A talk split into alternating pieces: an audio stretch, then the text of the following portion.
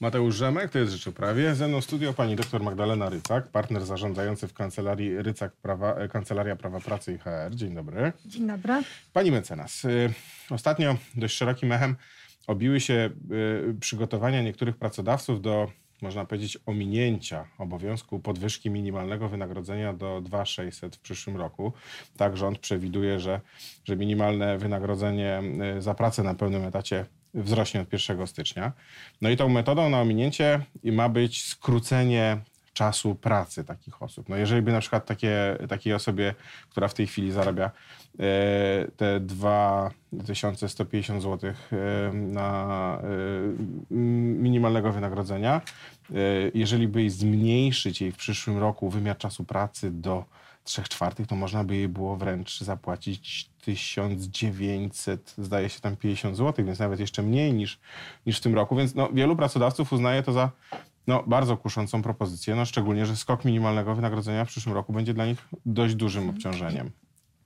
E, tak, tylko e, że większość tych pracodawców, którzy płacą minimalne wynagrodzenie, nie jest w stanie tego zrobić ze względów czysto praktycznych, e, ponieważ najczęściej są to pracodawcy, którzy zatrudniają pracowników na produkcji którzy zatrudniają pracowników e, w sklepach, e, przy różnego rodzaju usługach. I żeby zmniejszyć wymiar czasu pracy, żeby to nie było oczywiście fikcyjne, to musieliby tak naprawdę zmniejszyć zapotrzebowanie na liczbę godzin pracy ogólnej zakładu. E, czyli jeżeli na przykład mają produkcję z pracą na e, trzy zmiany na przykład e, robocze, to musieliby na przykład zrezygnować z pracy w jakiś jeden dzień w tygodniu na przykład, no bo inaczej to się w ogóle nie, nie uda, jeśli chodzi o sumę godzin zapotrzebowania ogólną na pracę ludzi w danym zakładzie. Musieliby tak naprawdę przyznać, że nie potrzebują aż tylu y, pracowników, ilu y, mieli do tej pory, a najczęściej są to pracodawcy zmagający się raczej z brakami w zatrudnieniu, z problemem ze znalezieniem pracowników, niż tacy, do których pracownicy po prostu czekają w kolejce. Hmm. Więc no tak, Wydaje mi się, że, że w przypadku tych pracodawców, y, którzy naprawdę w większości zatrudniają na płace minimalne, to, to są tylko y, no, mrzonki, że, że pozmieniają etat. I jest to jednak bardzo duża grupa pracowników, bo tam z mm. danych GUS-u wynika, że to może być nawet półtora miliona e, osób e, zatrudnionych w tej chwili w Polsce, które dostaje takie mm. wynagrodzenie.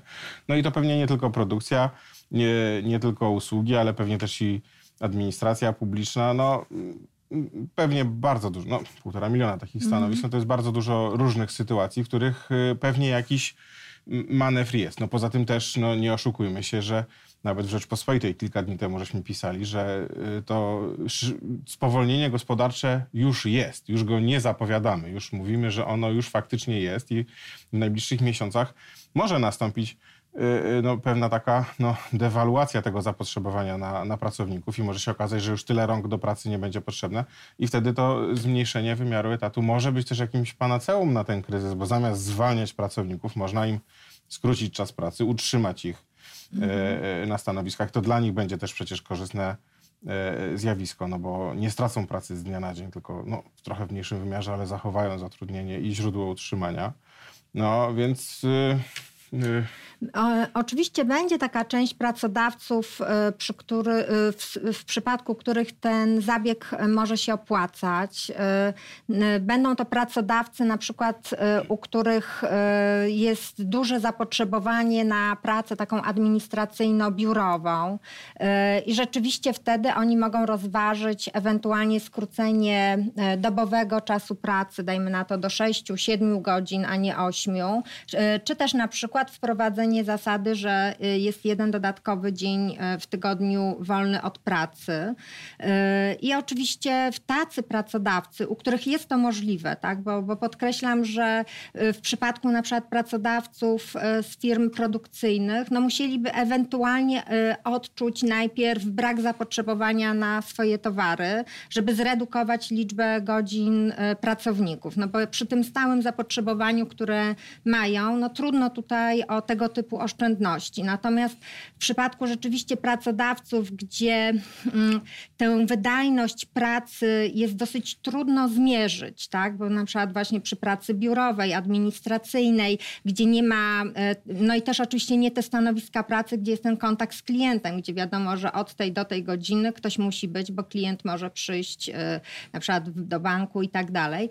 E, więc w tych przypadkach rzeczywiście pracodawcy mogą rozważyć taką możliwość. Natomiast oczywiście nie zalecałabym e, samego skracania czasu pracy jako sztuki dla sztuki, tylko jednoczesne takie wdrożenie rozwiązań, które pozwolą e, jednak usprawnić tę wydajność w pracy. Bo pamiętajmy, że z wielu badań wynika, że ta nasza wydajność w pracy przy tego typu pracach e, często oscyluje wokół 40% czasu, który oddajemy do dyspozycji pracodawcy, czyli jest e, bardzo duża pula tego czasu do zagospodarowania e, z różnych doświadczeń pracodawców wynika, że na przykład dobre wyniki, rezultaty przynosi na przykład jednoczesne ograniczenie na przykład dostępu pracownikom do portali społecznościowych.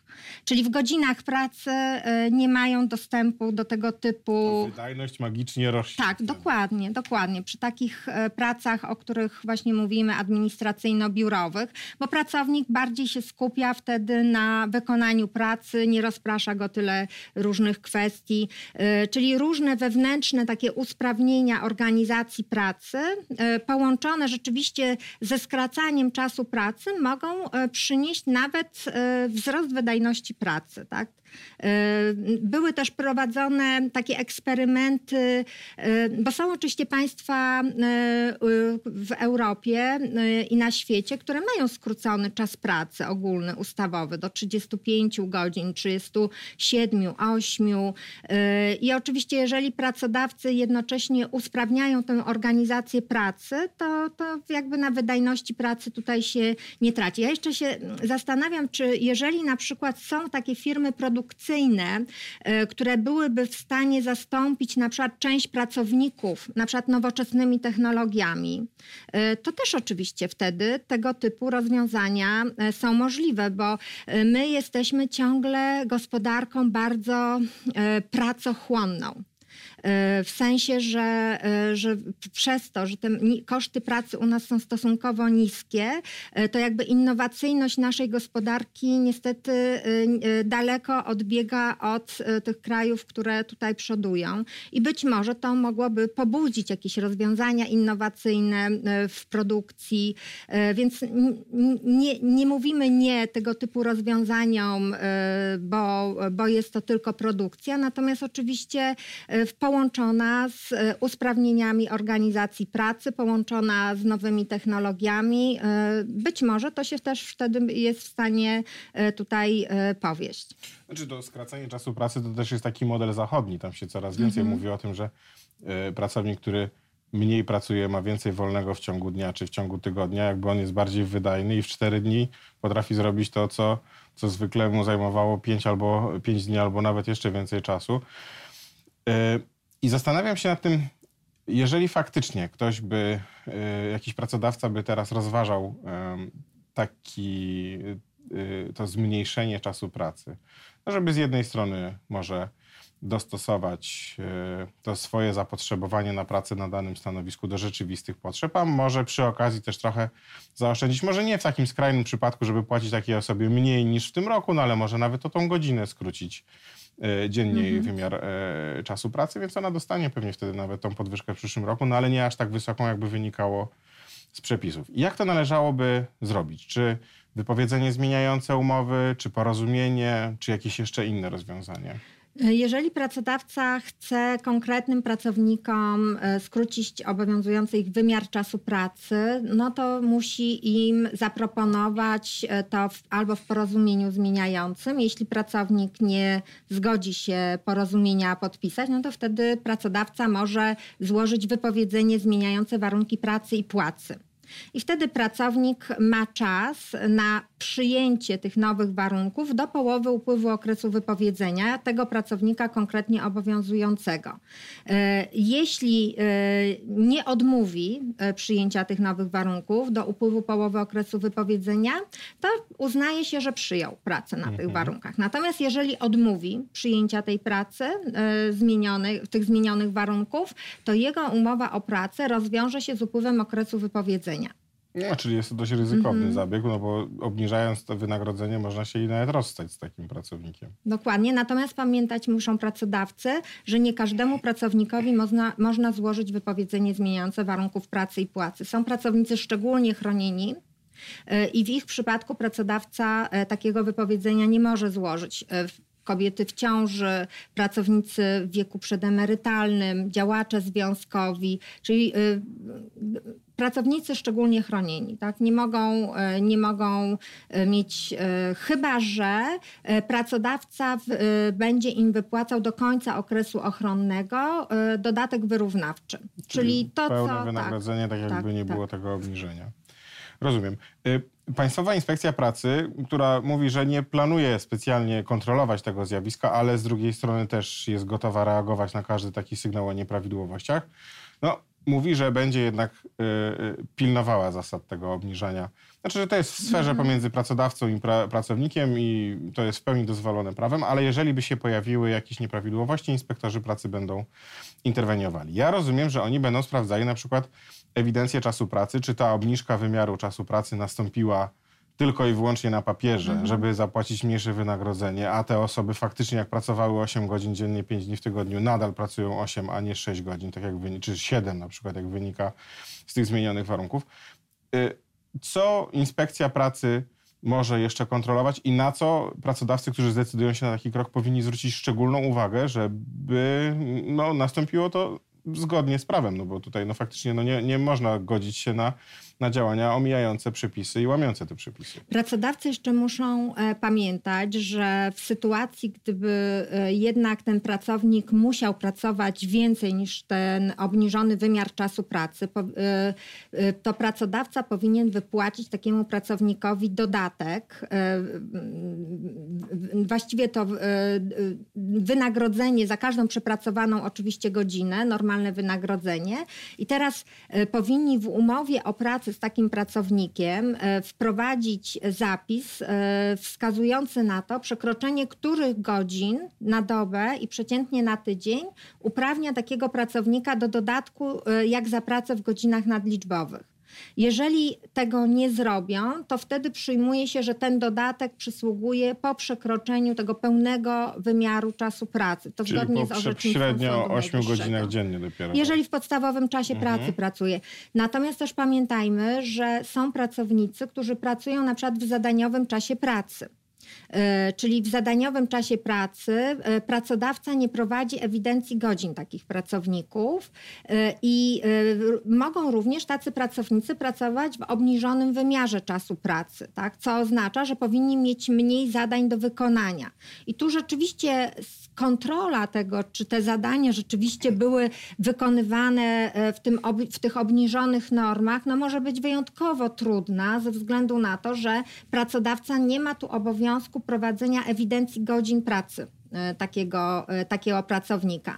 Natomiast są jeszcze inne oczywiście instrumenty, które, narzędzia, które pozwalają czasami sprawdzić, ile taki pracownik rzeczywiście pracował, bo na przykład pracownicy zatrudnieni w zadaniowym czasie pracy często e, mają samochody służbowe z GPS-ami. To są często przedstawiciele handlowi, e, więc na przykład z tych GPS-ów, zapisy z GPS-ów też mogą dużo e, wskazywać. Poza tym, jeżeli pracownicy mają obowiązek stawiania się w zakładzie pracy i są na przykład e, karty takie, w, w- Wstępu. gdzie tak, wstępu, gdzie się odbijają, to jest gdzieś odnotowywane w systemie, więc to też może inspekcja pracy też przy pracownikach w zwykłym systemie jakimś czasu pracy zatrudnionych sprawdzić. E, Więc jeżeli pracownik e, na przykład będzie twierdził, że pracował jednak więcej, e, to, to można właśnie tego typu dowody też wprowadzić, tak? No bo nie zawsze ta ewidencja czasu pracy jest uczciwie prowadzona i nie jest to jedyny dowód na to, że, że pracownik przepracował tyle i tyle godzin, tylko właśnie jeszcze tego typu dowody, o których mówiłam, ze świadków też oczywiście. Pra, pracownik, jeżeli widzi, że, e, że e, no, nie wygląda to tak, jak się umawiał z pracodawcą, może sobie odnotowywać, ile godzin e, pracował w danym dniu i poświadczać na przykład to sobie jakimiś podpisami świadków. To też będzie zawsze dowód, który sąd weźmie pod uwagę. Czyli podsumowując, pracodawcy mogą zgodnie z przepisami obniżyć ten wymiar czasu, żeby w finale wskutek takiego, takiej operacji zaoszczędzić na, na tej podwyżce minimalnego wynagrodzenia, no powinni jednak uważać, robić to zgo- w zgodzie z prawem yy, i, i pilnować tego czasu pracy i uważać, Oczywiście. i uważać na, na, na przekroczenie tej, tej obniżonej normy.